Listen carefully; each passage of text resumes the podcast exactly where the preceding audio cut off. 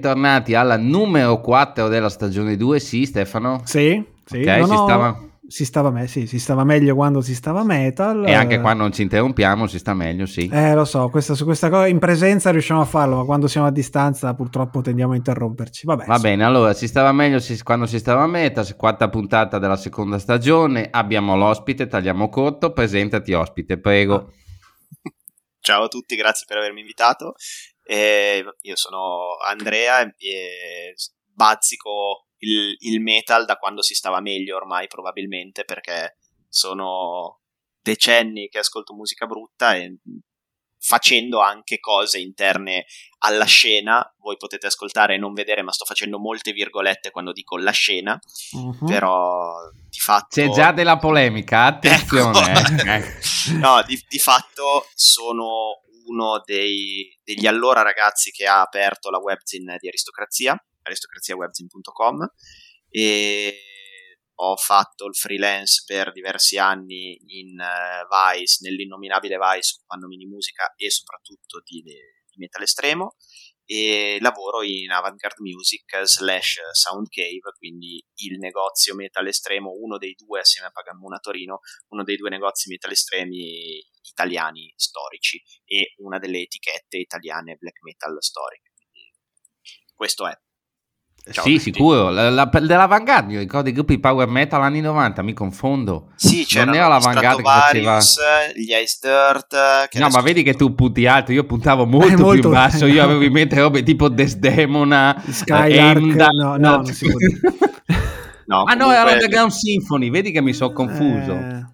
No, la, la, adesso io chiaramente non c'ero, quindi posso anche incensare l'etichetta, tanto io non avevo nulla a che fare, non, non sto parlando di me, però Avantgarde all'epoca negli anni 90 stampava gente come i Catatonia, stampava i Behemoth, stampava e... i Mayhem, stampava i Solefald, stampava degli artisti che oggi sono abbastanza conosciuti nell'ambito. I primi Take mi sembra che sono passati di là. Sì, erano formalmente Wounded Love, che era la, Esattamente. la sottoetichetta storica di Avantgarde. E dopo volendo, adesso per chi comunque ha letto qualcosa dei suoi libri del black metal negli ultimi anni, c'è la fase Obscure Plasma che è il pre-avant-garde e lì è, è una manna dal cielo di quello che è stato stampato da Mammarella e Soci. Sì, ecco, appunto, Vabbè. erano tre soci in epoca, in epoca antica, oggi è rimasto Roberto Mammarella che gestisce il tutto e io gli do una mano come posso, ecco, con le attività dell'etichetta. Ok, perfetto. Ma noi ti abbiamo chiamato. Allora, dopo parleremo soprattutto della parte dell'etichetta perché tu sei un po' il PR. Come, come potrai definirti? Il, um, il coordinatore? Il, um... Non lo so nemmeno io come definirmi. Diciamo che il tutto è nato cominciando a scrivere un po' di... Anzi, vabbè, il tutto è nato perché tramite Vice avevo scritto un articolo di Soundcave de- di cui io sono cliente da quando ero ragazzino. Uh-huh. Poi, dopo che l'articolo di Vice era piaciuto a Roberto, Roberto mi aveva chiesto come me la cavassi a suon di comunicati stampa in inglese perché aveva bisogno di qualcuno che gli desse una mano con tutta la parte di PR. E da lì poi in realtà ho cominciato a fare un pochino, un passo alla volta, qualcosa in più, qualcosa in più, qualcosa in più e oggi diciamo che gli do una mano dove serve, quindi Ok, però ti occupi in particolare della nuova branca di Avantgarde, giusto? Sì, non, in realtà non soltanto in particolare, quello era un mio cruccio perché io sono molto appassionato di death metal e quindi recentemente abbiamo iniziato a, in maniera più o meno strutturata con una sorta di, di divisione death metal a lavorare con gruppi death metal. La, l'etichetta che in realtà è appunto una branca di Avantgarde, si chiama Unorthodox Emanations, ma poi in realtà io quello che faccio per Unorthodox Emanations lo faccio anche per le uscite Avantgarde. Diciamo che su Unorthodox Emanations ho, ho carta bianca sulla, sulla, scelta dei gruppi, quindi sono io poi a contattare, a gestire tutta la parte di, eh, chiamiamola pre-produzione, eh, contrattualistica, okay. non so come vogliamo definirla, sì. per, per, poi appunto arrivare alla, alla pubblicazione dell'album. Quindi direi che scrivi di meta, scrivi freelance su un contenitore, scrivevi non propriamente meta, ma ci scrivi di metal, ti occupi di un'etichetta meta, sei anche un bel ragazzo, direi che le, tutte, cioè, le basi sono... ci sono tutte. Assolutamente, assolutamente. Vabbè, allora tu adesso non lo sai perché magari non te lo sei sentito, ma la puntata zero della stagione zero parlava di te perché la prima puntata, la prima prova che abbiamo fatto. Sì, già, lo vedo e... già preoccupato, però eh, adesso, adesso no. Io e il personaggio qua abbiamo fatto una carrellata del black metal parlando un po' de, di come il black metal è invecchiato, eccetera. E io ho citato l'articolo di tale Andrea Bosetti dicendo che è un bel articolo che sviscerava tutta una serie di robe sulla filosofia che sta dietro al black metal. E noi volevamo stasera intanto cominciare parlando di quella roba lì. Vedo e già fac- che ridi. E facendoci dei nemici possibilmente. Beh, so io più que- di questi ormai veramente non... Eh, lo so, lo so, lo so che tu sai le spalle larghe, ma noi siamo ancora vergini in questo campo forse e quindi ti abbiamo invitato anche per questo. Beh, vi, intanto vi ringrazio, grazie mille anche solo per averlo letto, mi fa sempre molto piacere sapere che qualcuno legge effettivamente le cose che scrivo, visto che fa parte del problema delle webzine, la gente non legge più. Ma anche qui la, la polemichetta arriveremo, della arriveremo. polemichetta la lasciamo per dopo. Però sì, da, da, da, dove volete cominciare? Di preciso, allora, cominciamo da qua. Uno dei, dei, temi mm, che secondo me vanno discussi nel black metal di oggi è che il black metal è invecchiato, nel senso che mh, mm, fisiologicamente Isan, uh, Necrobatcher e compagnia bella hanno la loro età e uh, è bello vedere come ci si approcci all'età che cambia in modi differenti. Cioè, esiste, io una, una, domanda che facevo sempre quando avevo la webzine io alle interviste e piaceva, e gli dicevo, ma secondo voi, parliamo dei primi 2000, quando i gruppi storici invecchieranno, cosa succede? E c'era chi diceva, beh, c'è chi morirà in piedi, eh, suonando e difatti con lei mi è successo così e c'è chi semplicemente diraderà, andrà in pensione e si distaccherà. Ed era giusto il ragionamento, poi è effettivamente stato così. Il problema è che quando suoni musica così ideologizzata e così particolare come black metal, invecchiare e andare a prendere il giornale nell'edicola sotto casa non è propriamente una roba così semplice, visto tutto quello che hai detto ante. Allora, eh sì. Eh, sì, sì. Mh, mm, concludo, dopo ti lascio noi abbiamo fatto il nostro ragionamento parlando di due foto storiche, la foto di Leviathan con il, il figlio in braccio sulla copertina di Decibel e con la foto di Faust, era Faust o Samot, non mi ricordo, degli Emperor, con questo prato, col bambino e con la figlia, dovrebbe essere proprio Faust. E insomma, Faust ha fatto pure la galera per aver ammazzato qualcuno. Leviathan in galera ci è mezzo finito per una storia che non si è mai proprio capita, però vederli padri di famiglia, mh, mm, cioè, mh, mm, io non sto dicendo né che sbagliano né che fanno bene, però c'è un problema eh, e tocca a te adesso. a risolverlo. Allora, la premessa è lungi da me l'avere la risposta a questa domanda perché eh, poi si tratta di, diciamo, di, di, interpretazione di come ciascuno legge determinati argomenti e determinati problemi, problemi tra virgolette, quindi determinate situazioni per come la vedo io, se dovessimo davvero basarci su quello che dicevano i Mayhem nel 1986, il black metal sarebbe iniziato lì e sarebbe morto lì, ma gli stessi Mayhem oggi hanno più di 50 anni e sono dei signori, poi per carità eh, ne becchi ancora qualcuno come mi hanno detto alle, so, nei, nei, post serata abbracciato a quattro baldracche cheat però sì. poi tendenzialmente si tratta oggi di, di, uomini adulti che non hanno più 16 anni ed è inverosimile aspettarsi che degli uomini adulti si comportino esattamente come quando avevano 16 anni. L'esempio che hai fatto tu di Lemmy sicuramente è giusto perché Lemmy è, un, è, è una figura quasi mitologica che ha sempre vissuto seguendo determinati principi, ma non erano i principi estremi di totale esatto. negazione del black metal. Quindi è verissimo, secondo me, che bisogna anche contestualizzare.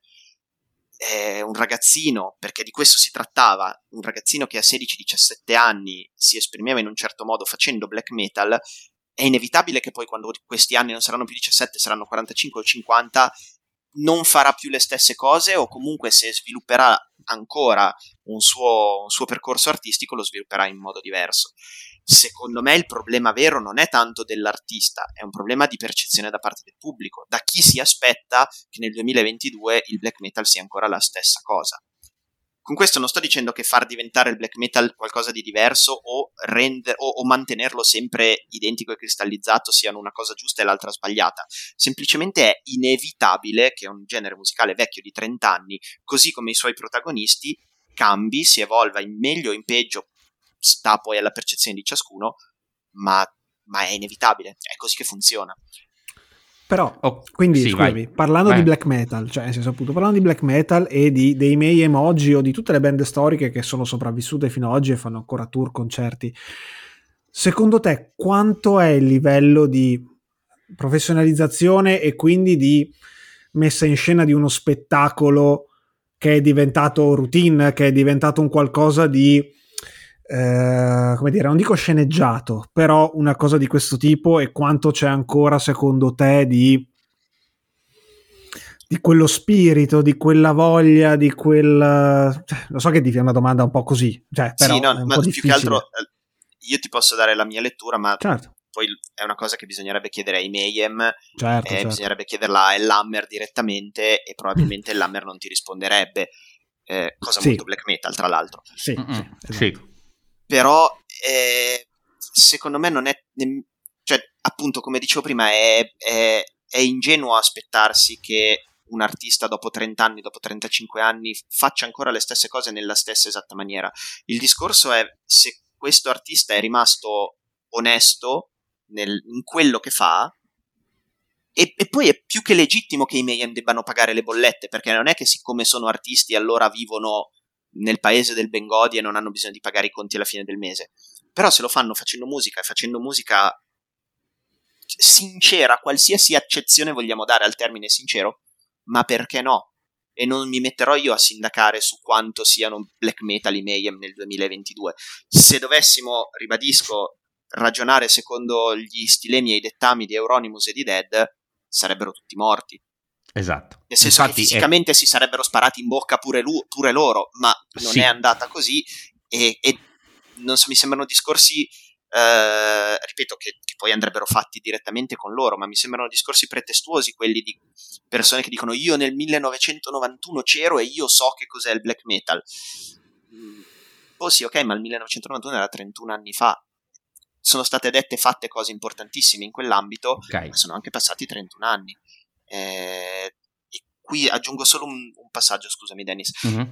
Una cosa che secondo me manca tantissimo, a cui accennavo prima, è proprio da parte del, del metallaro medio, soprattutto più estremo è il metallaro, più manca questo passaggio, della contestualizzazione.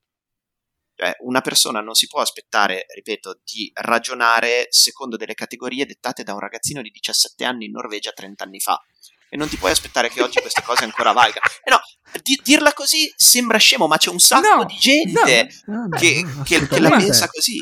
Cioè, erano dei ragazzini di 17 anni in Norvegia nel 1987, 91, 93. Ma che cazzo ne vogliamo sapere noi nel 2022 di quello che pensava Isan a 16 anni quando scriveva con Mortis il giro di I Am the Black Wizards? Perfetto. Allora, eh, affrontiamo eh, allora, il fatto che ti abbiamo invitato perché io credo che la tua interpretazione sia cristallina e che abbia un suo senso. Poi, mm, che le cose abbiano sfaccettature diverse, interpretazioni della realtà differenti e che bisogna parlare, bisognasse parlare anche con i personaggi in questione, però non ci vieta di chiacchierare sul metal. Allora io adesso rincaro la dose. C'è una bellissima patch adesivo che si vede su quasi tutti i giacchini heavy metal, che è il classico True Norvegia Black Metal Anti-Human, Anti-Life, che è quel classico, ok, dove c'è la croce rovesciata, il teschio, il pollice verso, il cobra. Anti-Life.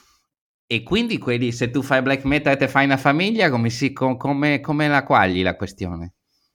Ma appunto questa roba qua l'hai, l'hai, proprio presa pari pari da quello che avevo scritto in quest'articolo eh, cioè, perché eh, la, allora, sem- sempre per una questione di contestualizzazione eh, la, eh, l'origine di tutto questo era se vogliamo una mia sempre tra virgolette confutazione scusami un secondo sì, perché ne manca un passaggio perché in fin dei conti Lemmy è rimasto single fino alla fine ha fatto rock and roll fino alla fine.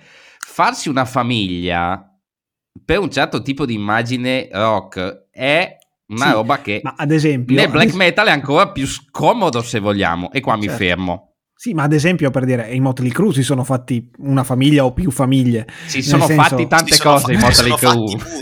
eh, però eh, cioè, se tu giustamente ascolti quello di cui parlavano e sicuramente non era il concetto di famiglia o di vita, diciamo, coniugale normale, eh, già quello può stonare, come stonano tantissime cose di gente che a 20 anni scrive dei dischi e poi arriva a 50 e deve ancora scrivere dei dischi e deve ancora salire su un palco, penso sia sì, quello. Poi, poi qui dipende anche da quanto vuoi dare dare un'accezione elastica e fluida a girls, girls, girls. Magari stavano parlando davvero di mogli, di, di mogli, mogli, mogli, mogli. Eh, eh, però noi questo non lo sapremo mai. Comunque, però, prendi pure. Sì, mm, no, il, il, il, discorso eh, era legato originariamente al fatto che io avevo scritto questo articolo che parlava ovviamente di politica e di come la situazione politica si sia infiltrata nel black metal e confutavo la, il, il trittico Dio, Patria, Famiglia con i concetti alla base del black metal. Quindi questo anti-life che tu dici è, è proprio quello, cioè come può conciliarsi il concetto di anti-life con il concetto di famiglia? Non può, banalmente, cioè non è che ci sia un'altra risposta, non può. Il, il, il punto secondo me è come dobbiamo prendere l'anti-life mm-hmm. del, de, de, de, dell'Euronymous della situazione. Che torniamo al punto di prima era un adolescente benestante norvegese, molto annoiato, probabilmente disadattato, che voleva fare musica e che voleva fare qualche cosa che fosse di rottura a livello artistico. Che è sacrosanto, cioè ci sono cresciuto. Sì, e, la, e l'ha fatta tra l'altro, perché fatta, io non riesco a staccarmi da, da quelle canzoni lì e, e non riesco ancora a capacitarmi di come siano perfette da un certo punto di vista. Assolutamente, ma infatti secondo me anche questo è un aspetto che vale la pena di tenere in considerazione il dire guardate che non è vero che, che, che l'anti-life debba essere preso in senso letterale non significa sminuire la portata del black metal, non significa sminuire no. la forza né della musica né dei concetti di disagio e di rottura espressi attraverso di essa. Però se tu davvero vuoi fare l'anti-life, fai come John Notrate e ti spari in bocca, fai come Dead e ti spari in bocca. Sì. Non, non, c'è un altro modo, cioè non, non si possono conciliare queste cose è evidente che si trattasse di una provocazione. È certo. evidente che non ci si aspettasse che i Mayhem si sparassero in bocca per davvero, per quanto poi sia parzialmente successo, ma questo è un altro discorso. E anzi, meglio, aspetta, non... aspetta, però uno, uno, coerente c'è stato. Glenn Bent eh, a 33 anni si è ucciso. Ah no, scusa. Eh, eh... sì, no, però, però invece parlando di Dead, che effettivamente si è ucciso, e lì stiamo anche parlando di un quantitativo di disagio adolescenziale che ha e di, depressio- e di depressione clinica ed è arrivato ad essere un problema appunto clinico. Sì. E, e, e, dobbiamo considerare che l'anti-life arriva da persone che avevano questo tipo di pregresso, questo tipo di problemi e questo tipo di scenario alle spalle. Io non so, il, il l'impiegato del Triveneto che arriva a casa dopo le sue otto ore di ufficio, le sue otto ore di fabbrica, le sue otto ore di produttività nel modello del capitale, che cosa possa saperne della depressione degli anni Ottanta in Norvegia che veniva sviluppata nella comune in cui vivevano i Mayhem. Il nostro è un contesto completamente diverso. Per quale motivo dobbiamo accanirci sull'anti-life e, e, e, dire il black metal è soltanto quello che dicevano fosse Euronymous e Dead nel 1990?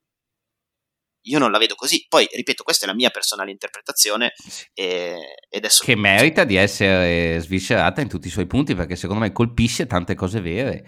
E, um, allora, aspetta. Eh, vai, vai, ti ter- vai, no, interrompo subito, visto che ci autocitiamo e quella famosa puntata 00 eh, registrata con un microfono, un microfono, pessimo in cui non si sente quasi niente, avevamo parlato a questo punto anche in relazione a black metal del film sul black metal che era uscito a quei tempi, che era Lord of Chaos, che ovviamente dalla comunità black metal intesa come la stiamo intendendo noi, è stato per di più dileggiato, ignorato, contrastato anche da Lammer stesso.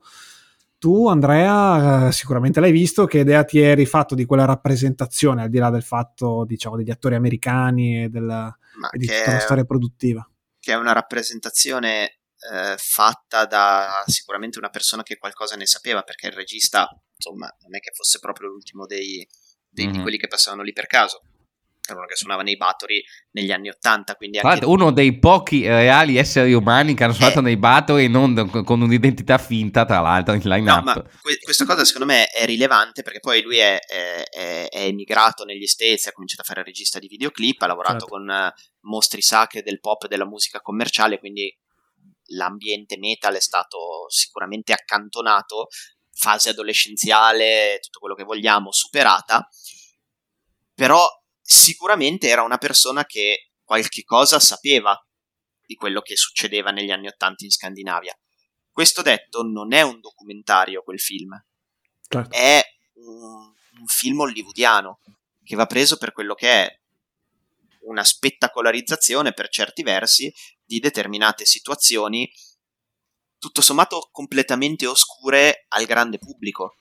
Sì, per sì, cui... beh, sicuramente quando l'abbiamo visto noi cioè, non ci siamo stupiti di nessun fatto che stava accadendo davanti allo schermo perché eravamo ampiamente a conoscenza di tutto.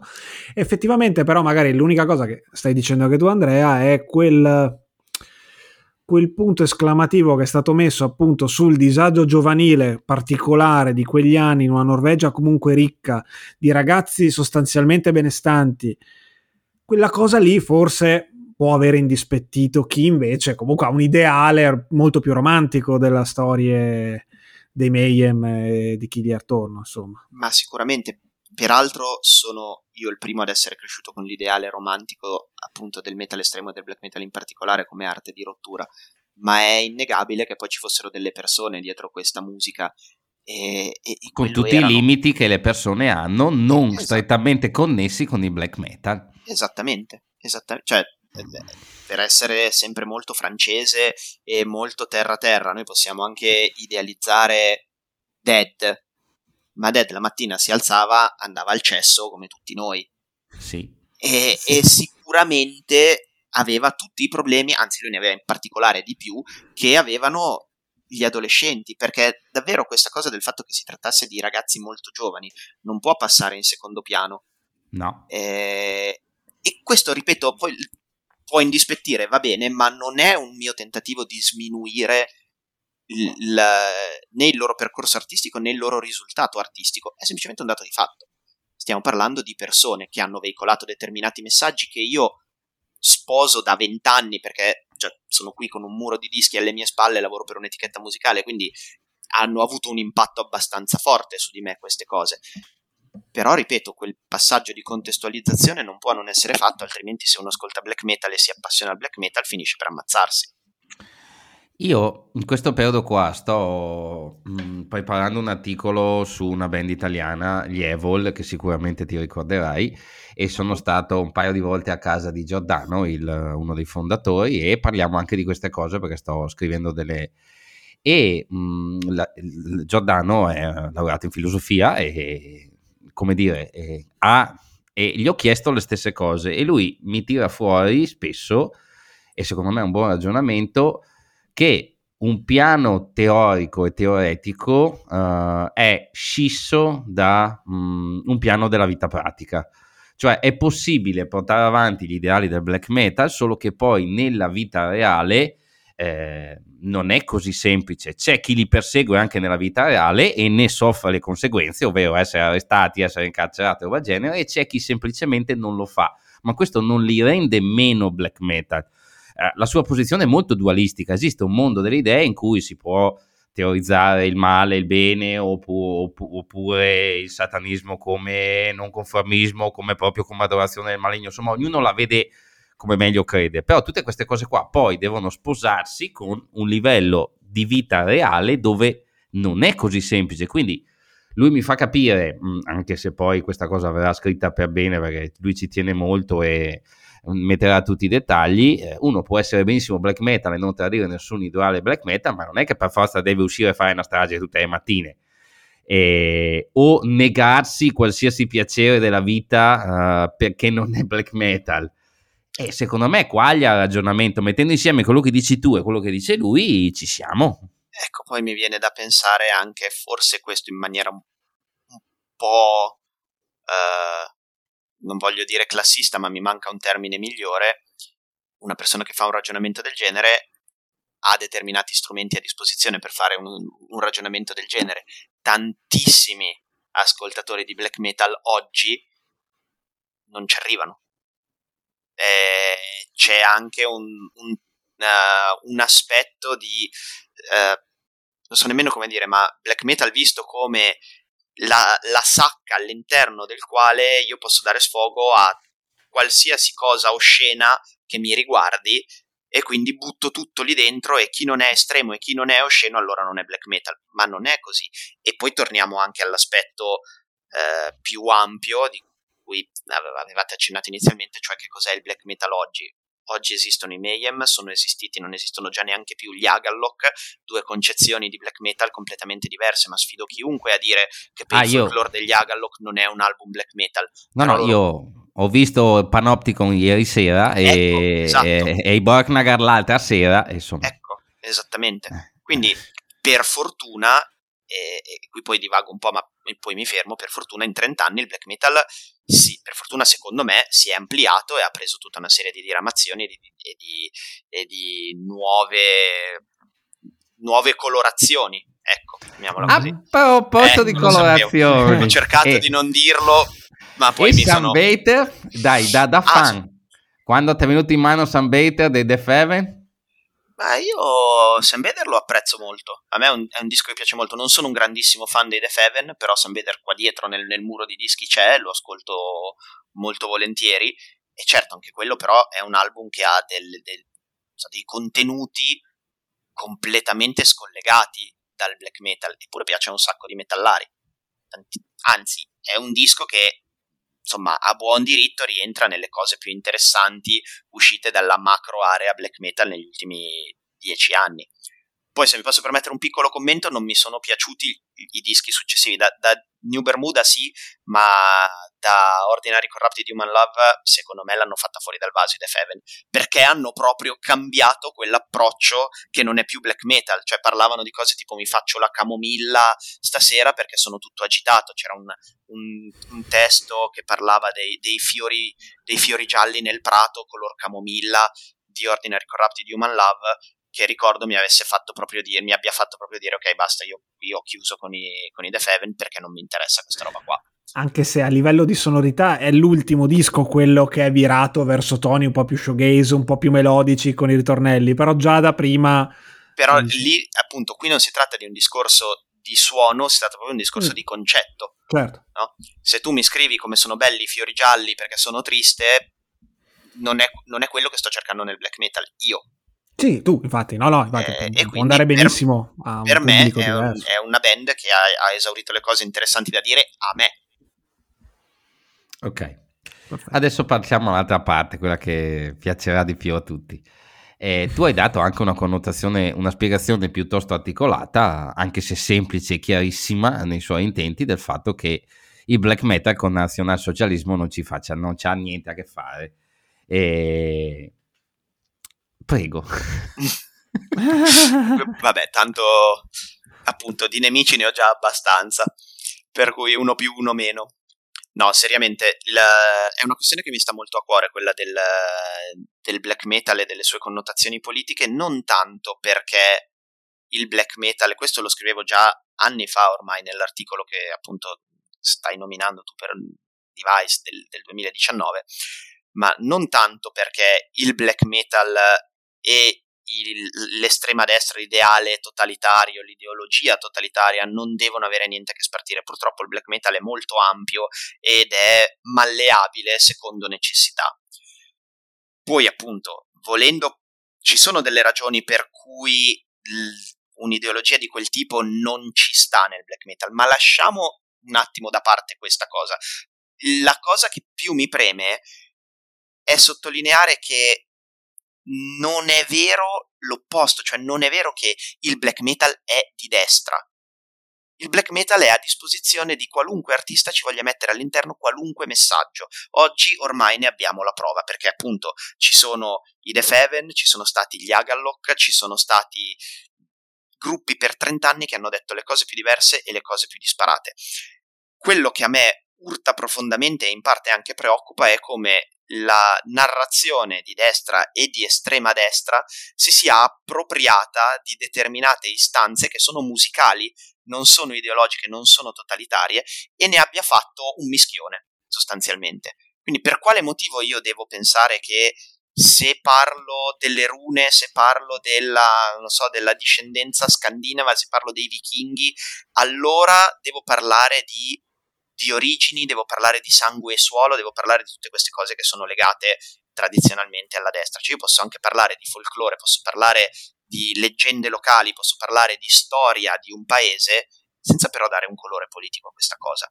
E dall'altra parte non vedo per quale motivo, e questo è capitato giusto la settimana scorsa quando abbiamo pubblicato su Aristocrazia un elenco di, eh, di band black metal con, con contenuti politici sinistroidi, non vedo per quale motivo questa Beh, roba. Ta vai a cercare, dai. Eh, no, no, ta, ta vai a cercare. Però la cosa che mi ha lasciato più perplesso è, senti- è stato sentirmi dire da cioè, leggere dei commenti: ah, ma no, ma questa roba qui non esiste, non è black metal e lo sai anche tu. Appunto, primo, chi è che decide cosa è black metal e chi è che decide cosa non lo è. Cioè, c'è il comitato annuale del black metal che a votazione decide che sì. i Don Raid non sono black metal perché, perché no, e invece Ah sì, no, aspetta. aspetta. perché secondo me Dennis ha appena detto che c'è un comitato del black metal, tu te lo stai figurando questo comitato, dove sì. ha luogo secondo te? A Bergen, ovviamente. A Bergen. a Ber- Ma a dico, Bergen. Burzum a Bergen ci può tornare? Non lo so, credo che lui si colleghi in videoconferenza. okay, okay. Però ultimamente solo audio, perché il video non gli piace più, perché non, non va bene. Twitch e... dici che non è la piattaforma per lui. Sì, l'anno prossimo registra un messaggio prima, secondo me. Ok, ok, questi decidono ovviamente, c'è un comitato, ok, vabbè, no, la figura del comitato è molto interessante. Secondo me, come mh, mm, mi intervengo su questo ragionamento, eh, come tutte le cose purtroppo è strument- strumentalizzabile. Tutto il metal tutti i sottogeneri di tutta, music- cioè, di tutta la musica sono possibilmente strumentalizzabili prendendo gli elementi che interessano. Effettivamente che black metal sia eh, nato in Norvegia, quindi comunque da, fatto da persone bianche, comunque legate comunque a una tradizione folcloristica di un certo tipo, è sicuramente stato preso come spunto quello che dici tu, giustamente, sì, questo non dà, eh, non, non dà, per scontato che quindi sia completamente eh, appannaggio di un, un'ideologia politica con le quali, tra l'altro, come abbiamo già avuto modo di dire, non c'entra niente perché è tutto ma tranne che politico il black metal. Insomma. Ecco, esattamente questo è il discorso. E cioè, se io decido in un contenitore di inserire un contenuto di un certo tipo, l'errore che, che, che è più grosso da fare è dare per scontato che contenitore e contenuto poi siano la stessa cosa. Cioè il messaggio musicale del black metal non, non, lo ha definito nessuno, cioè alla peggio se proprio, proprio vogliamo, e questo appunto quello qui Dennis sicuramente fa riferimento a quello che scrisse all'epoca nell'articolo, se proprio proprio vogliamo il contenuto originale del black metal è quello di, eh, non so, adorare Satana e prendersela con la religione. Adorare Satana prendersela con la religione, ragazzi, è una cosa che con, la, con l'estrema destra non c'è niente a che fare. Niente. Anzi, ma niente. Anzi, io vorrei vederlo nel 1939, l'adoratore del demonio, che fine faceva. Vorrei vederli tutti quelli che si riempiono la bocca adesso di, di, di, di un vabbè, di controcultura destroide. Sto cercando di usare dei termini che siano il più possibile chiari, ma allo stesso tempo non, non esagerati.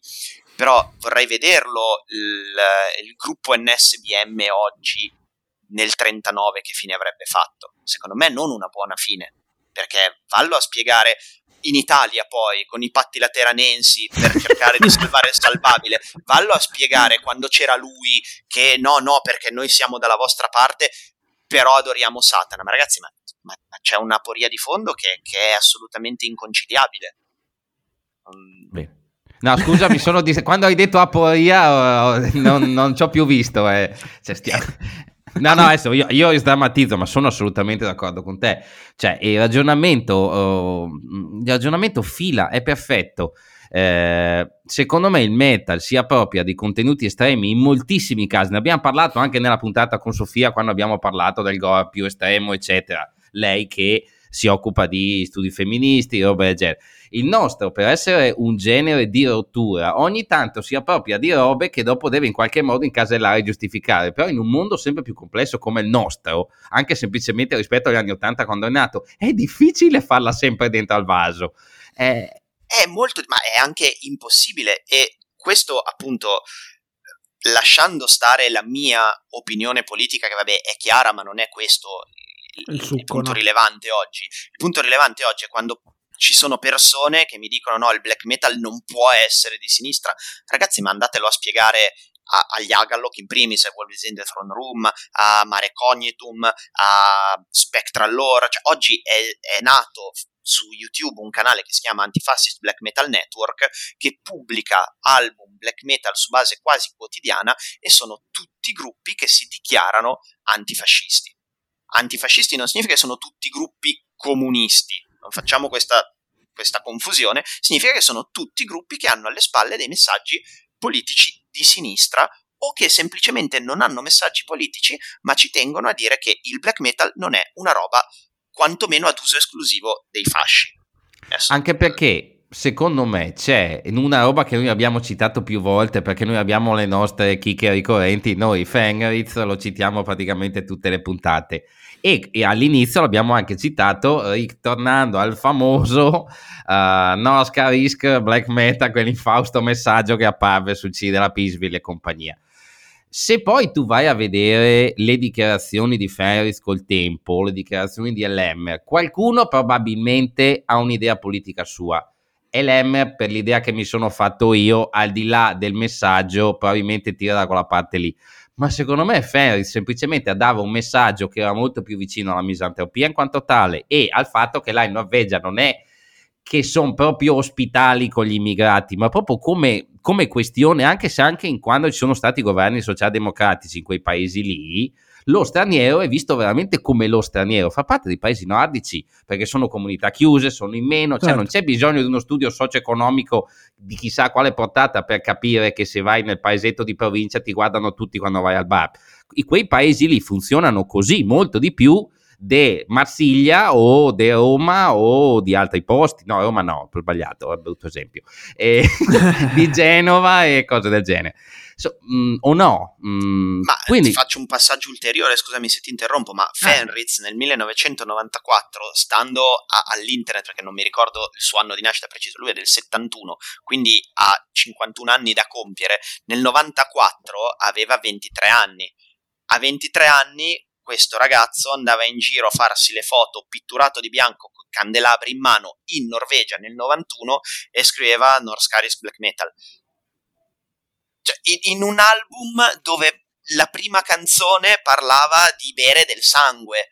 Ma che credibilità vogliamo dare a sta gente dal punto di vista politico? Sì. Un sì. conto è dire che apprezzi l- l'ambito musicale, ma lo stesso Fenriz non è mai stato certo uno da messaggi rilevanti e approfonditi e filosofici all'interno della sua musica.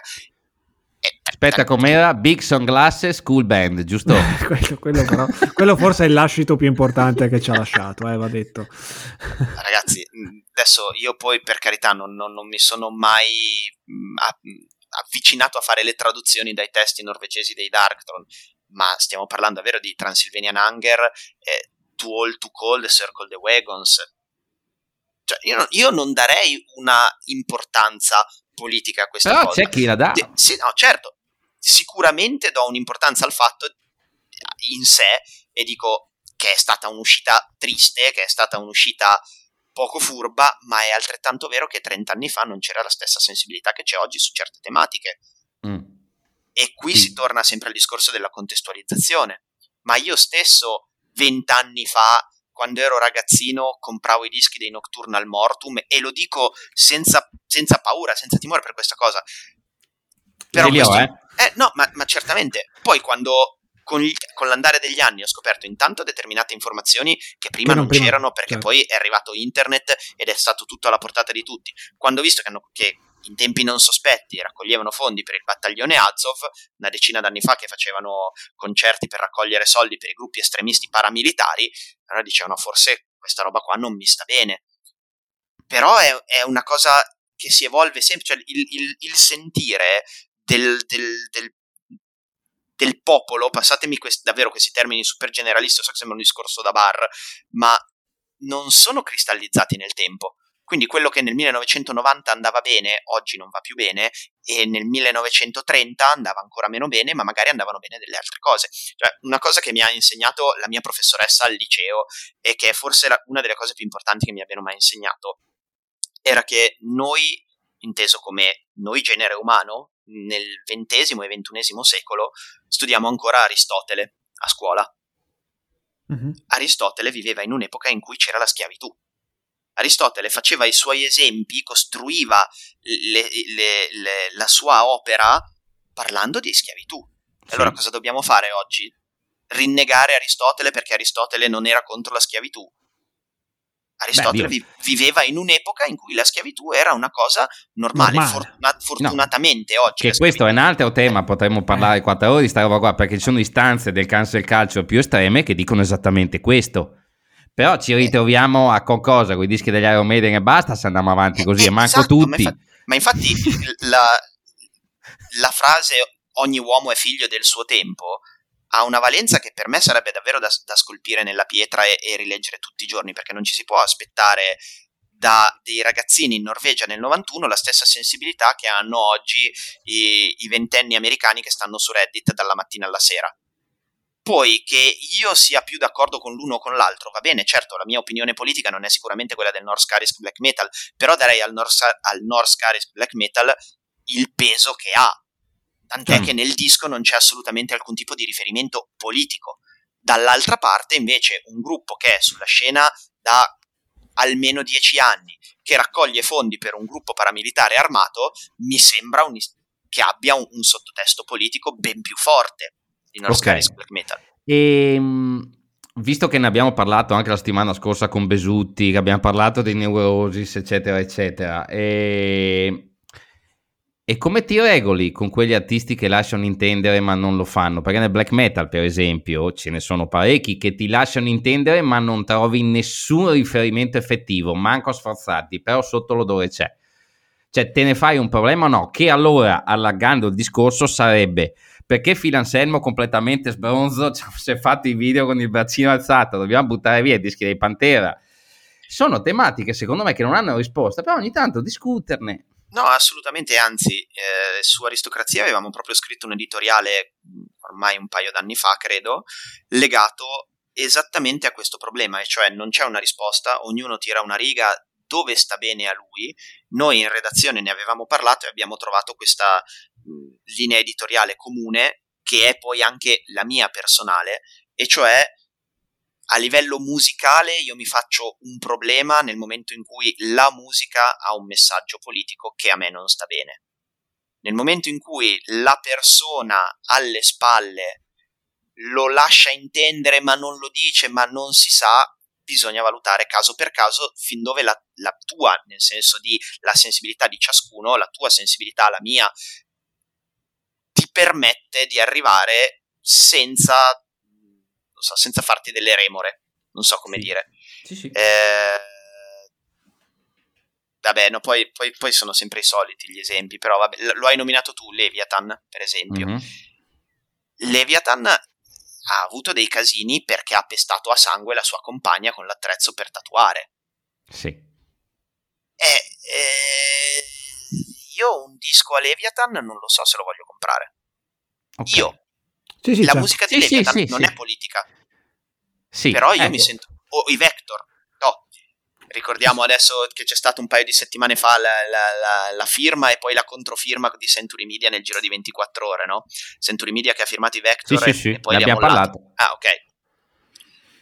Io non, non, non lo so se me la sento di andare a vedere un concerto dei Vector o comprare del merch dei Vector, anche se la loro musica non è politica, ma in questo caso il, il personaggio coinvolto è talmente tanto ingombrante che non, non puoi non, non, pensarci. Dall'altra parte ci sono tantissime band che io non conosco mica personalmente e i cui dischi ho acquistato e ai cui concerti sono andato e poi se il cantante, il chitarrista, il bassista o il batterista sono degli emeriti pezzi di merda. Eh, io non lo so. ma, ma che, esatto, ma che poi non è un discorso soltanto politico, ma magari che ne so io se il bassista della band X, di cui ho tutta la discografia, a casa tutte le serie picchia i figli con la cintura. Io non lo posso sapere. Che alla fine è quello che è successo con i Neurosis, è esattamente l'esempio dei Neurosis. Sì, un po' eh, peggio, ma... ma sì, più o meno il senso era quello. Però Beh. il pubblico non lo può sapere. Allora, da una parte c'è anche una, se vuoi chiamiamola responsabilità del pubblico, cioè non siamo più negli anni 90, appunto oggi hai la possibilità di informarti e di sapere quello che stai ascoltando e chi stai supportando. Però fino a un certo punto non è che io sono tenuto ad andare a scoprire la storia familiare di tutti i membri di tutti i gruppi che ascolto. Sì, per anche dico... perché ti dico la verità Andrea, e, e questo è un mio limite e cioè, Thousand Swords e Carpassian Wolves li adoro quei dischi lì. Ci sono cresciuto con quei dischi lì di Graveland. Non me, cioè, non me la sento di venderli, non li venderò mai. ok. Eccolo ecco. lì, vedi? E, cioè... Ma l'avevi preparato? No, cioè, ce l'hai mostrato? Cioè, io, eh, insomma, quando avevo 18 anni che mi hanno dato in mano Go Horns per la prima volta in Nocturnal Motum, è stata un'emozione unica. Cioè, eh... ma, cioè, ma io che ho adesso la gag, il motivo per cui avete riso è che ho inquadrato proprio Carpathian Wolves dei Graveland. Io ho comprato questo disco quando avevo 15 anni e non avevo nemmeno la minima idea di che cosa fosse l'NSBM. Però dico altrettanto serenamente che oggi mi faccio molte più domande di quando avevo 15 anni. Questo non significa che io rinneghi quello che ascoltavo a 15 anni. Cioè, Ma va. Eh, lo, lo, posso dire in maniera assolutamente aperta, visto che non siamo su Facebook e non ci bannano. Ma io ho tutta la discografia di Burzum. Non, non, tutta, insomma, quel, quella, quella, sì. quella, che merita di essere posseduta, ecco. Però ce li ho tutti i dischi di Burzum e per me è stato un artista assolutamente fondamentale nello, nello tra l'altro, black metal per... e, per il mio sviluppo. Però sì, oggi sì. un disco di Burzum non lo compro e mai e poi mai mi sognerei di dire che supporto l'artista in qualche modo. E allora dai, visto che insomma sei un interlocutore di un livello molto alto, allarghiamo. E no, no, beh, inutile, cioè, diciamocele le cose. Noi alla fine non facciamo le puntate monografiche sui Manila Road o sui Creator, perché quelle le trovi dovunque. Facciamo queste cose qua, che piacciono o no. E, e Seth Putnam? Gli Analcant? Gruppo che non si ristampa più e secondo me non si ristamperà mai più, a parte che prima deve morire quello della IRA che dopo vedremo, però uh, Everyone Should Be Killed e tutte quelle robe lì hanno dei testi assolutamente politicamente non corretti che sono sessisti a dir poco. Li rivedremo mai quei dischi lì? È il caso di... Per lì si, lì si parla di umorismo estremo e io e il mio socio qua siamo andati a vederci, siamo andati a vederci a Milano, non mi viene.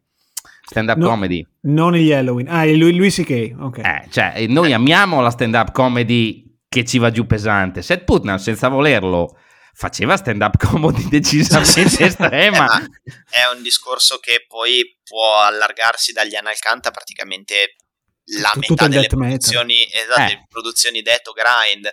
Cioè, eh, confesso, gli Analcant non mi sono mai piaciuti. Quindi, mm-hmm. quindi io non ho, non ho, una particolare opinione strutturata in merito per il semplice fatto che non li ascolto e quindi non mi sono mai posto il problema per loro. Però mi sono posto il problema per i Cannibal Corpse che invece esatto. sono uno dei miei gruppi preferiti. E ricordo che ne parlavate anche con, credo fosse proprio nelle, nella puntata con Sofia. Con Sofia, sì, certo. esatto. E, e, e, lì è, è insomma, sta sempre alla sensibilità di ciascuno. Punto primo, fin dove sei disposto ad arrivare, fino a dove qualcosa ti sta bene o non ti sta bene. Dall'altra parte, però, è vero anche che quando apri il profilo pubblico di George Fisher su Instagram, vedi le, le foto con le figlie e i pupazzoni eh. che, gli regala, che, che lui regala alle figlie al Luna Park. Quindi è evidente che siano dei testi e che i Cannibal Corpse e che nel 90% dei casi il grind e tutto quel mondo core sia legato a, al puro escapismo, non sia arte con un messaggio politico, con un messaggio sociale. Il messaggio sociale ce l'hanno in Napalm Death, il messaggio sociale non ce l'hanno certo i Cannibal Corpse. E poi ci sta anche che una persona possa essere mh, infastidita da questo tipo di escapismo, che mi sembra anche quasi di fare la, la, la, l'avvocato del diavolo a dire che un tizio che canta uh, fucked with a knife sia escapismo. Però ragazzi questo è. Mm. Nei fatti questo è. E i Cannibal Corpse se no. ci togli tutte quelle robe lì al metal e ci togli Satana e ci togli il sangue e ci eh. togli i culi dei Motor Club, cioè che, che, de, de che stiamo a parlare? Ma, ma infatti il, il, uh, il, punto è proprio questo, ma così come del cinema horror. Eh. Cioè, quanta roba not safe for work c'è nel cinema horror. Mm. Da... Eh sì, sì, sì, no, scusate, intervengo, vi, adesso, vi, sto lasciando parlare, sto intervenendo poco perché dite cose talmente esatte che non, quasi non ho niente da dire. Tra l'altro, Stefano, scusa, abbiamo il titolo Aporia e escapismo, due punti, conversazione Ma Google con Andrea di merda se mettiamo aporia e escapismo. Lui Nessuno ha detto aporia ed escapismo, cioè... Ok. Okay, Quindi cioè, no... Abbiamo un podcast Melta, non abbiamo detto niente denim, leather, non abbiamo detto nulla e lui ha detto aporia e escapismo. Cioè dobbiamo, insomma, indicizzarlo. Buon vai. Posso, posso controbilanciare con 48 bestemmie molto folcloristiche e colorate. tutto, tutto aiuta attimo, molto eh. poco la nostra Però, causa, ma ti ringrazio. Non credo sia felice per la, lo spider di Google. No, decisamente. Ehm, parlavamo prima, appunto, quando tutte queste relazioni al discorso del cinema horror e della, parliamo così, della quasi narrativa che certo metal estremo fa, che non è diciamo un messaggio politico, non è un messaggio con una rilevanza sociale, ma che spesso è una messa in scena di qualcosa, come si parlava dei email emoji che suonano 50 anni e probabilmente mettono in scena uno spettacolo che per forza di cose sa più di maniera che di eh, reale voglia di raccontare il maligno come lo facevano a 20 anni. Ehm, non, dico la percentuale, quindi nel metal in generale, non parliamo, vabbè, metal estremo, quanta, quanta narrativa c'è, quanta onestà c'è in relazione all'età, secondo te Andrea, secondo te Dennis? che non è uno sminuire poi tra l'altro quello che ascoltiamo e quello che viviamo, però è prendere atto che secondo me appunto come i Cannibal Corpse parliamo comunque di gente che racconta di certe cose, ma che poi vive la vita in maniera completamente diversa. A parte uno che adesso sì, è uscito. A parte, a non tutti, uno, esatto, quasi tutti. Quasi tutti, ma quasi tutti, ma figurati, quasi tutti vale per quasi tutte le band. A proposito, ma... ragazzi, quello degli Obituary l'hanno rimesso a Gabbio e non esce più, giusto per... Madonna. Che vita, che vita meravigliosa. Quello è rock and roll, però, quello è quasi vero rock and roll. No, secondo voi che, che, rapporto c'è e quanto pesa su quello che ascoltiamo e sull'idea che ci facciamo di, diciamo, anche dell'estetica del metal, che è una delle parti più importanti della nostra musica preferita, insomma. Ma secondo me c'è tantissimo di entrambe le cose, quindi eh, una delle ragioni per cui a me il metal è sempre piaciuto tanto fin da quando ero, ero poco più che bambino è sicuramente l'estetica, ma dall'altra parte anche perché io ci vedo tante estetica che mi affascinava quando poi avevo 10 anni erano i Blind Guardian, quando ne avevo 15 erano i Darktron, adesso magari delle cose un pochino più insomma, No, no, più incravattate. Eh, non per forza incravattate, ma un pochino più particolari, diciamo, quelle erano le basi per tutti, ma se, come sono piaciute a me, sono piaciuti, sono piaciuti questi gruppi e sono piaciuti questi, questi dischi, queste immagini, queste estetiche a tantissimi, ma allo stesso tempo c'era anche un'onestà fortissima, cioè era tutta roba che non veniva certo scritta per, uh, per sbancare, per uh, riempire gli stadi o per uh, diventare delle rockstar, era musica scritta per esigenza artistica. E qui poi un appunto rispetto a quello che hai detto poco fa Stefano, dopo 30 anni per forza qualcosa sa più di maniera e Qui infatti ci tengo a citare il mio guru e mentore Roberto Mammarella di Avantgarde Music che dice e porta avanti questa crociata, una band dopo 3, 4, 5 dischi non ha più niente da dire. Ora lui è estremo in questa cosa, però è sicuramente una lettura verosimile. Non puoi avere uno un'esigenza artistica, un'esigenza espressiva continua per 30 anni. A un certo punto, per forza di cose, subentra la maniera e subentra il fatto che hai fatto sempre questo nella vita e sei bravo a scrivere buona musica e va bene così, ma l'urgenza di esprimere il disagio black metal che i Mayhem avevano su non dico su Pure Fucking Armageddon, ma anche solo su, su The Mysteries, non, non, ce l'hanno più oggi, a parte il fatto che non sono più le stesse persone per, per buona parte, certo. però è, è giusto anche che non ce l'abbiano più. Questo detto, io trovo che ancora oggi il metal sia un genere estremamente sincero, anche solo per il fatto che ti propone qualunque cosa. Tu se, io sono poi anche abbastanza nerd e vado a leggere i testi dei gruppi e cerco di, di capire di che cosa parlano. E ho scoperto tantissime cose interessantissime su qualunque argomento grazie a questa musica, non per forza oh, grazie sì. al black metal, ma uh, ho scoperto davvero uh, storie di paesi che non conoscevo a partire dalla Scandinavia quando ero ragazzino, ma da, da, delle cose adesso potrei fare mille esempi e chiaramente non me ne viene nemmeno uno. Però ho imparato. io il Kalevala l'ho scoperto con gli Amalfis, ecco, è inutile l'esistenza es- del Kalevala. Due esempio, sere fa i Canon Fiber hanno fatto una delle song più belle del loro disco che è sulla battaglia del Tannenberg, che è una battaglia abbastanza dimenticata della prima guerra mondiale perché va, va alla seconda guerra mondiale. Cioè, sono cose che sono ganci culturali che secondo me dopo a uno che viene voglia parte da lì. È difficile che ti sì. apri un libro della prima guerra mondiale per pescarti la battaglia del Tannenberg.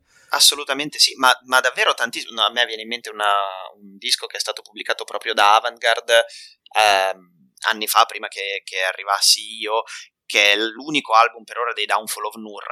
È un mm. ragazzo sardo emigrato in Argentina che ha fatto un concept album sulla Sardegna. E ci sono delle, delle cose davvero molto interessanti e anche molto particolari che non trovi in, in generi musicali più, uh, più, più accessibili. Ecco, no? eh, ne approfitto citando e salutiamo, facciamo come i programmi veri, c'è un nostro fan che ha suonato negli Squorn che facevano black metal con testi uh, della, della, della, campagna e quindi eh, senza sì, parlare di Aghiastru e compagnia bella, quindi eh, giusto per tornare al fatto che nel black metal ci puoi mettere quello che vuoi, insomma. Esatto, no, ma è anche per, per per rispondere proprio alla domanda di Stefano, è un genere musicale che ti fa mm, comporre un disco black metal parlando di, de, del folklore napoletano. È un genere super onesto, secondo me, perché no, no, ti dà lo... una, una, possibilità espressiva pressoché infinita.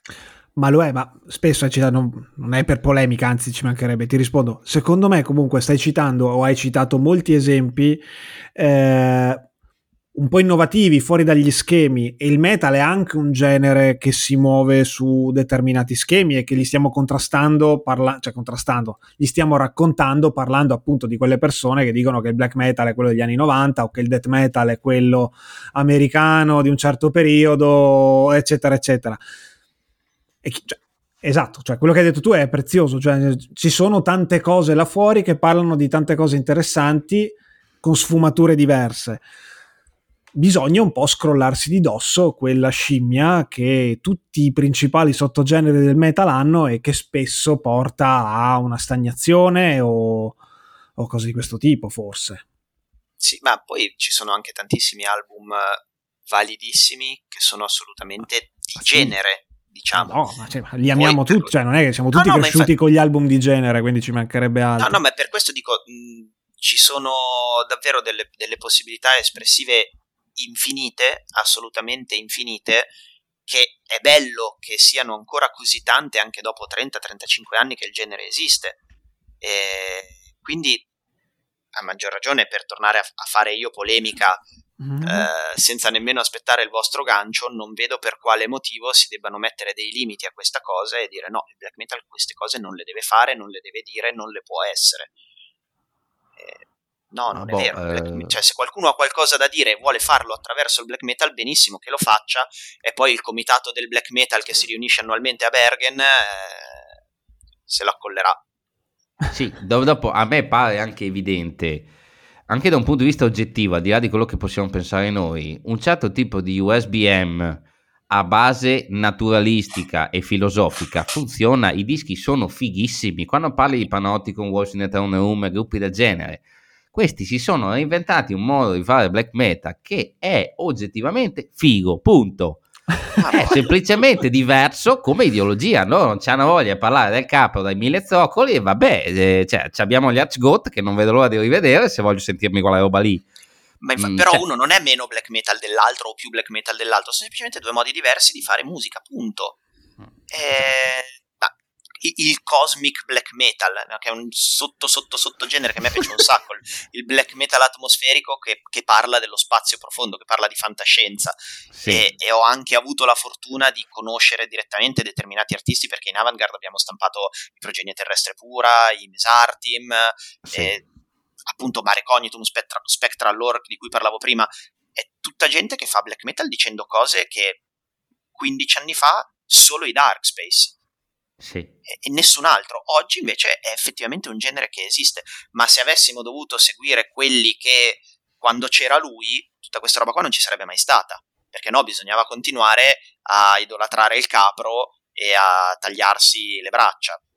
Vabbè, se, se vuoi idolatrare il capro e tagliarti le braccia, va bene, fallo, però non puoi impedire che per fortuna tutte queste cose avvengano e che il genere si ampli oggi la situazione è assolutamente florida e è, è bella, è anche molto vivace l'ambiente black metal. L'unica cosa che mi fa incazzare da Dio è quando qualcuno mi dice che no, questo non ci può essere, no, questo non va bene. Tra l'altro, eh, di recente, lo sai di sicuro, sta ritornando tutta una serie di black metal sinfonico anni 90 sì. che già all'epoca non era registrato male come i dischi della Norvegia, tutta la roba della Werewolf, Vagra, War Moon Lord uh, Faustian Pact, sono tutti gruppi che fondamentalmente rifanno i primi di Muborg, quindi con tante tastiere che già all'epoca non, insomma, non era visto eh perché no. non era a Blazing Not Sky. Era canonico, certo. Eh, esattamente, e era considerato un pelino meno. Adesso invece stanno i tasti qua, sono dei ventenni convintissimi e tra l'altro dici che sono uno più bello dell'altro. Sì, Quindi, sì, sì, sì. Beh, ma in Avantgarde mm. abbiamo recentemente stampato, non so se eh, hai sentito l'epidemia di Sorcery. Certamente sì. ce l'ho. Eh, per cui anche quello è un modo di fare, anzi quello siamo già ormai è un genere talmente vecchio che siamo già nella fase revival di quello che succedeva 30 anni fa. Sì, che tra l'altro quel fa. disco, quel mini lì è furbissimo perché poi ci mette anche del neoclassico negli assoli di chitarra che si sposta ancora un peletto più in là. Sì, sì, Quindi... Mm, cioè, mh, mm, Però quella roba lì non c'entra niente con Death Crash. Esatto. Ma niente, eh, proprio, a parte forse che c'è uno che urla e che ci sono i blast beat, ma è una roba completamente diversa. Però perché uno va bene e se invece parlo dei Dawn Raid non vanno bene? Perché i Dawn Raid parlano di, di, rivoluzione proletaria. Ho capito, non ti piace la rivoluzione proletaria, non ascoltare i Dawn Raid, ma non mi venire a dire che i Dawn Raid non possono fare black metal. Sacrosanto. Eh, mi sembra giusto. Vabbè, ascolta, mh, mm, non facciamo tempo a parlare di tutto, ma siccome mi pare che ti sei divertito, fra un paio di mesi facciamo la parte 2. e cominciamo, buttiamo lì una roba semplice. Tu, avevi, tu, hai una webzine aperta nel 2008, sì? No, 2009? Sì, in realtà la, la webzine l'ho aperta con eh, altre persone nel 2009, ma esisteva già un forum di aristocrazia che io non avevo aperto, era un forum di forum free di metà anni 2000, sì. io sono entrato nel 2000 6 o 7 e poi con le persone che giravano da quelle parti nel 2009 abbiamo aperto il sito. Perfetto. Noi, io e Stefano, avevamo la nostra webzine da 2003 al 2008, poi abbiamo sbaraccato. Ehm... Cos'è cambiato?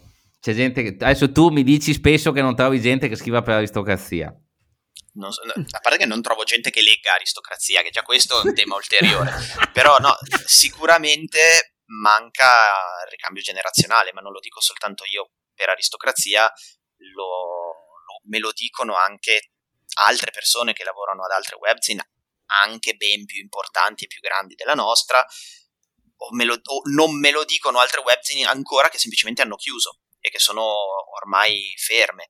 Se da una parte è vero che non è nemmeno necessario che ci siano 12 siti in Italia che recensiscono tutti e 12 il nuovo album dei Cannibal Corpse, dall'altra parte è anche un po' un peccato perché vuol dire che si sta parzialmente perdendo quella voglia di partecipare al, a questo mondo, a questa sottocultura che in realtà è sempre abbastanza contraddistinto il metal e il metal estremo in particolare.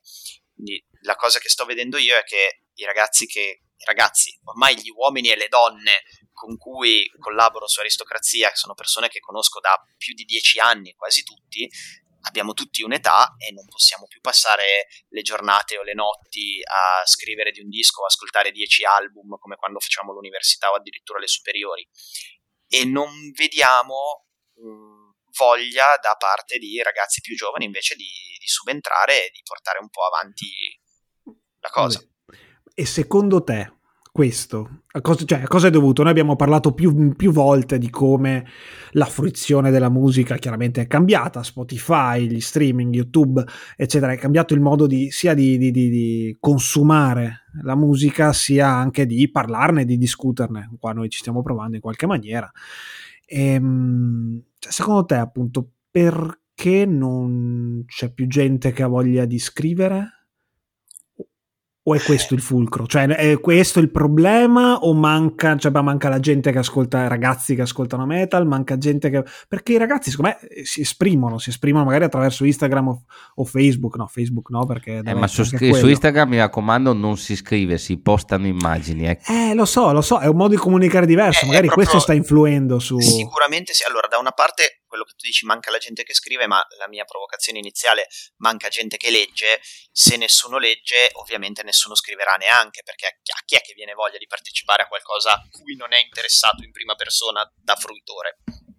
Dall'altra parte, io credo non che ci sia minore interesse per, per il metal, anzi, eh, avevo fatto, questa è una cosa che dico sempre, ma l'anno scorso avevo controllato su Metal Archives il numero di album pubblicati nel 2022 e confrontandolo con il numero di album pubblicati nel 1990 erano, mi sembra, nel 90 forse 350 album, nel 2022 8500 più o meno la proporzione è questa. Beh, certo. Quindi è inevitabile che ci sia molta più dispersione oggi, ma non mi sembra che ci sia meno interesse, perché altrimenti qualcuno sti 8000 dischi li deve scrivere, li deve pubblicare, quindi di gente interessata ce n'è. Mi sembra però che la gente interessata sia sempre più avanti con l'età. Non ci sono, vedo pochissimi ragazzi, teenager che tra i 15 e i 20 anni iniziano ad appassionarsi a questa cosa. Sicuramente un po' per limite mio, perché io i 20 anni ormai non ce li ho più da, da, da troppo e quindi non ho molti contatti con quelle fasce d'età. Dall'altra parte, sicuramente è un discorso di tipologia di contenuto e quindi come facciamo oggi se la gente non legge e i ragazzi non leggono e quindi i ragazzi se non leggono non sono interessati a scrivere, che tipo di contenuto gli si può proporre per interessarli a questo mondo. Perché se è vero che di metal se ne fa tanto, se ne pubblica tanto e se ne suona tanto, è altrettanto vero che le band oggi sono fatte da trentenni. I ventenni tante volte non sanno nemmeno, tante volte poi non lo so, questa è un'opinione che mi sono fatta io sulla base dei pochissimi rapporti certo. con i ventenni, magari sono totalmente fuori strada, ma quello che è sembrato a me è che molte volte nemmeno si siano mai trovati in contatto con questo allora, mondo. Io se vuoi intervengo, io faccio un insegnante alla scuola media, io vedo la fascia 11-14. Quando io ho cominciato la prima liceo, quindi avevo appena 14, 14 e mezzo, mi ricordo che metà classe ascoltava rock, quindi è stato gioco forza farmi passare la cassetta di Metallica, da lì siamo passati agli Exodus ed è finita. E quelli di terza media delle mie classi che ascolta rock non c'è quasi nessuno eh, proprio non conoscono il genere oppure conoscono qualche canzone. Mm, è, c'è proprio un cambio, la, la, musica che interessa loro è un'altra. C'è un fenomeno in prima media che mi ha detto che ha capito che, da, da che maglie ho. Profe, lo sa, ma lei conosce per caso gli Halloween? Perché sono stato con mio papà a vedere gli Halloween in Sabaton. Quello lì è uno che ha un papà che probabilmente ha la mia età e quindi lo crescono bene, si spera. Però, a parte quello, vedo deserto, cioè te lo confermo. Sì, eh, sicuramente è anche un discorso di come si entrava in contatto con la musica quando eravamo bambini e ragazzini noi. Io ho cominciato ad ascoltare metal perché mio papà appunto ascoltava rock, mi faceva ascoltare i Black Sabbath e i Deep Purple a 10-12 anni e a 13 ho detto va bene qual è la cosa più pesante che c'è dopo i Black Sabbath e a 15 sono arrivato a Fenriz e, a, e ai Panda pitturati.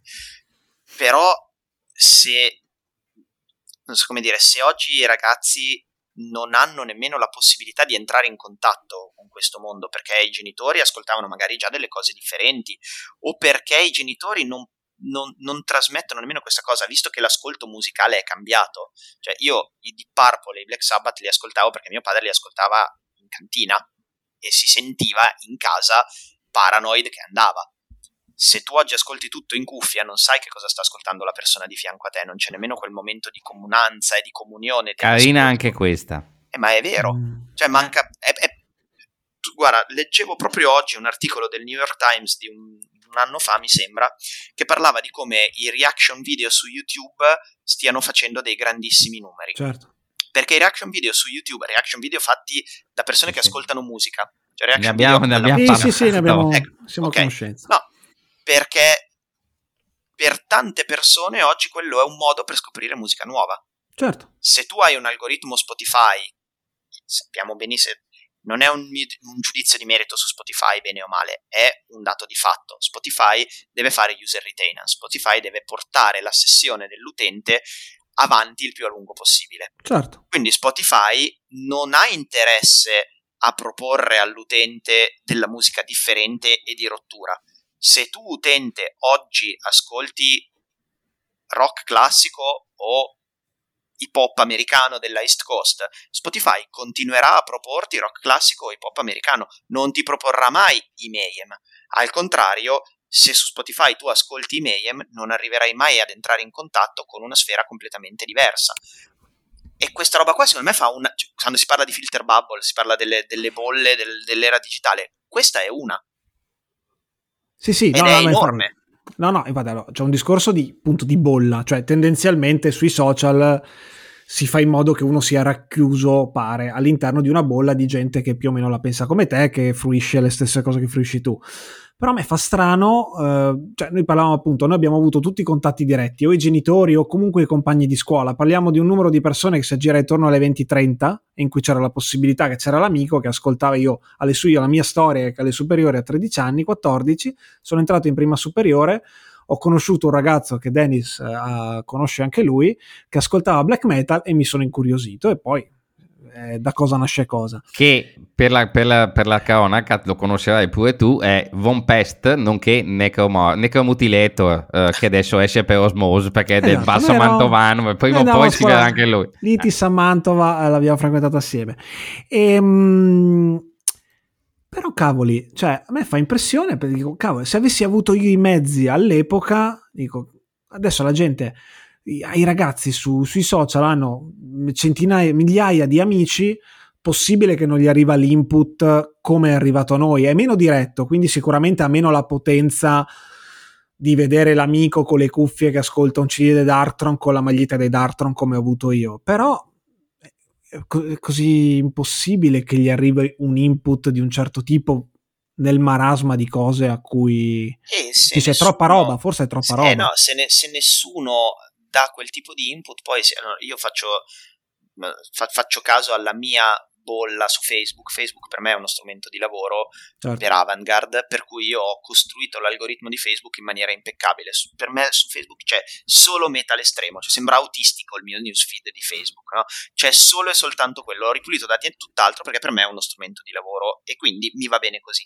Ma mi certo. immagino un ragazzino che comunque ha una, un contesto sociale ancora limitato, dove ti trovi accanto le persone che ti capitano sostanzialmente certo e che quindi ha questa bolla in cui nessuno ha mai avuto un contatto con la musica e nessuno ha mai spiegato a nessun altro perché magari hanno genitori non interessati che non li portano a un concerto, non li portano al cinema, perché poi è un discorso che noi facciamo sul black metal, ma non è che con il cinema o, o la, la, letteratura sia differente, è esattamente no, la stessa no. cosa. Se oggi manca la, l'input esterno per una serie di ragioni, perché ce n'è troppi, perché nessuno ha mai ascoltato i Darktron vicino a lui e quindi, e, e quindi non gli è proprio mai arrivato. Un ragazzino come fa ad arrivarci? Sì, sì, no, mm, ho capito. Io mi sorprendo di come, cioè mi sembra che i mezzi tecnologici ci siano e che l'importanza, io la capisco, l'importanza che ha avuto anche uh, quando ero giovane io del rapporto umano ed è quel tipo di condivisione che sicuramente è più forte. Però Beh, la nostra amicizia anche... è nata così, facciamoci un attimo di pubblicità. Tu che vieni a casa mia col motorino che ascoltiamo la in taverna. Chiesto, però già ti chiedevo il CD di Tirefing, quindi ero già comunque sì. un utente un, attimi, un, attimino raffinato. Per qua... sì, sì. esatto. E, ehm, e pensando appunto a quanto giustamente tu parli della tua webzine la difficoltà ad essere semplicemente letta, ma questo credo sia un problema comune a tutto l'ambiente web uh, editoriale italiano penso che io appunto leggevo le webzine perché non avevo modo di preascoltare un album, io leggevo certe penne che mi parlavano di dischi Viking Metal, io sognavo cose che poi con la 56k ci mettevo tre settimane a riuscire ad ascoltare senza spendere i soldi che non avevo. Adesso cioè, è, è, un'occasione persa quella di non riuscire a parlare a queste, a queste, queste nuove generazioni. Assolutamente sì, ed è per questo che io vorrei moltissimo trovare un modo per come vi dicevo poco prima di andare in registrazione, per attualizzare i contenuti di questo tipo. Un po' perché Guarda, sicuramente la- lavorando... Prova il podcast, mi dicono che... Beh, eh, no, però da, da, una parte mm. anche professionalmente, nel senso che lavorando con un'etichetta musicale certo. mi piacerebbe molto riuscire a raggiungere un pubblico nuovo, perché alla fine, cioè, Roberto, che è ormai un ultra cinquantenne, anche se non gli piace sentirselo dire, a me dà del pischello perché io sono uno dei clienti giovani di Soundcave. Io ho quasi 35 anni e sono cliente di Soundcave da quasi 20. Quindi non, non, non, io non ci posso credere. È vero che le cose hanno un, cicli, non so, tutti i prodotti culturali vanno a ciclo e quindi non, non mi posso aspettare che oggi il black metal funzioni come funzionava nel 1991, va bene, ma allo stesso tempo non, mi rifiuto anche di credere che con una proposta artistica così ampia, con 8000 rotti dischi che escono tutti gli anni, non ci sia modo di raggiungere pur sempre l'ultranicchia, perché è sempre stata quella, certo. ma l'ultranicchia di giovani di oggi. Sicuramente c'è un modo, ma è anche colpa nostra che non ci sappiamo proporre nel modo eh, corretto. Eh, quello, cavoli, ci basta un telefono per ascoltare la, le discografie Quindi, intere. Cioè. Ci, ci, stiamo dicendo che siamo dei vecchi di merda in qualche modo Beh, già a 35 anni? Sì, sì, okay. sì, sì, sì. assolutamente sì. Ma io lo ero già a 15, per cui non, ho, non è un problema. Vabbè, senti, abbiamo fatto 94. Allora facciamo così: mm, stanno uscendo diverse robe per Unorthodox Emanations adesso vi siete messi a correre parecchio, ho visto 4-5 robe dal band Camp Friday. Prima di Natale facciamo la puntata, abbiamo fatto la puntata Everlasting Spew e facciamo la puntata Unorthodox Emanation e quella sera lì fai una macchetta dietro l'altra e parliamo di tutte le band, di tutto quello che c'è dietro un'etichetta, i costi, i contratti, le stampe, quelle robe che non dice mai nessuno. Va che... bene, volentieri. Mm, cioè, per farti un altro esempio, mm, io sto parlando con gli Evoli in questo periodo per questo articolo insomma, però le tirature non le sa quasi nessuno. Eh. E all'epoca, perché la di Pocere, che avevano rapporti, sì, ne abbiamo stampati mille, poi finiva lì, insomma. Mm. Quindi sì. dire anche qualche cifra, e Giorgio ce l'aveva dette anche sugli streaming e quelle robe lì, ci aiuterà molto se ti fa piacere Andrea, perché la gente dovrebbe avere idea di cosa vuol dire. Sì, anzi, guarda, ti posso dire che mm, parlando con tanti gruppi oggi, anche persone che hanno già pubblicato dischi su etichette underground di, di livello pari al nostro, quindi non del, dei, dei, degli, so, degli uomini da scantinato, ma nemmeno delle major, diciamo, non hanno la minima idea di un sacco di passaggi di, di, di produzione per cui volentieri, va benissimo, ci mancherebbe. No, una roba un pochino più tecnica, magari un po' meno, meno divertente, meno polemichetta, però volentieri. Insomma, io credo, allora, abbiamo evitato Cecamea che ha fatto polemica, abbiamo evitato la Righetti che non ci è andata giù piano su certe tematiche, insomma, alla fine se vogliamo mantenere un dibattito di un certo livello. Non possiamo fare la puntata monografica sui Maiden, per quanto gli voglia bene ai Maiden abbia appena comprato il super sconto se, lì, se Jiu-Jitsu, quella roba lì, che me lo, te lo tiravano dietro in Germania un paio di giorni fa. E anche lì, mai. Eh, allora, anche lì, così la, così la, chiudiamo, ma secondo voi il tour metà Summer in Time e metà Jiu-Jitsu lo fanno perché il disco non è in grado di sostenere il peso? Secondo voi una botta a cerchio, una botta alla moglie? No, aspetta, com'era? Comunque avete capito, dai. Sì, secondo me sì. E tra l'altro ti dico che Somewhere in Time è probabilmente il mio disco preferito dei Maiden, quindi andrò. E ti dico anche che ero a Bologna e ce, e ce, l'ho, ancora qua purtroppo, e, per cui andrò, però sono Vabbè. convinto che insomma i Maiden non abbiano più nulla da dire in studio ormai da qualche tempo, ma li vado sempre a vedere volentieri dal vivo. E sono probabilmente il gruppo più importante della mia esistenza, il singolo, se dovessi nominare un gruppo per me sono gli Iron Maiden. Quindi... Ah, pensavo Pest Noir. Ah, vedi. Eh... sono sempre quei, quei, problemi di paresi alle braccia che mi, che mi urtano. Allora, prima di chiudere, ma stiamo chiudendo, eh, facciamo un po' il, la, la puntata circolare ha iniziato, entra- sei entrato dicendo, eh, parliamo di si stava meglio quando si stava meglio, perché si stava sicuramente meglio prima. In realtà tu, tanti discorsi che hai fatto mi sembra che lasciano intendere che forse si sta meglio oggi, non per, per una ragione più, più, più, più artistica, più di eh, diversità di contenuti. Cioè, secondo te si stava meglio quando si stava metal o, o no? Secondo me si stava diversamente quando si stava metal, semplicemente. Okay. Non, non, e non voglio che sembri una risposta paracula, ma pro e contro. Anni fa si vendevano un sacco di dischi in più. Oggi okay. vendere un disco è un parto ragazzi, è veramente f- difficile. Oggi tutti ascoltano la musica, un sacco di musicisti ascoltano un sacco di musica, poi gli chiedi sì, ma qual è stato l'ultimo disco che hai comprato? Eh no, minchia, perché sai, la prossima volta ti compro un disco. Per... Va benissimo. Dall'altra parte oggi c'è una proposta che 30 anni fa non esisteva. Ah. Oggi è molto più facile registrare un disco. Io poi so suonare assieme al citofono per aprire la porta di casa per cui non, non so dirti nel dettaglio, ma le one man band che registrano in camera lo fanno perché hanno. Cioè, oh, la, guarda, Dennis, il, il, qualche settimana fa ero in video call con Canon Enfiber sì. perché stavamo parlando dei suoi progetti futuri e ridendo. Sì, perché lui ha un altro paio di band. Lui sì. ha un altro paio di progetti, esattamente. E ridendo mi diceva: Sì, sì, guarda, stiamo parlando. Io sono qui nel mio studio ed era sembrava avesse lo, lo, stesso tuo sfondo, forse mancava il quadro appeso. No, era, camera, era, letteralmente in camera da letto. Sì, e ha tirato su la chitarra e ha detto questo è il mio studio. Questo sicuramente è un lato positivo. Lato negativo è che tutti gli artisti sono convintissimi che tutto quello che scrivono meriti di essere pubblicato, perché tanto è facile, quindi certo. scrivo 38 riff e ne pubblico 38. Non è proprio così. Però, appunto, cosa è meglio, cosa è peggio? Boh, io non lo so. Bene. Perfetto.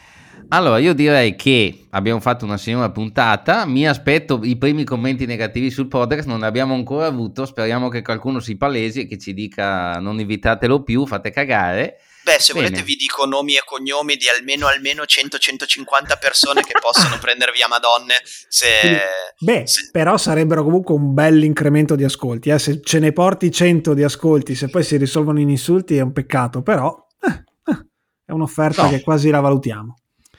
Vabbè, senti Andrea, grazie mille delle tue opinioni, della tua visione globale sul metal, avercene, ok, al di là delle opinioni specifiche, cioè tu hai visione, secondo me quello che c'è bisogno adesso è avere visione.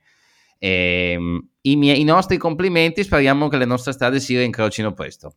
Un saluto a tutti. Vi ringrazio molto, grazie mille, buona serata ragazzi. Ciao, ciao a tutti.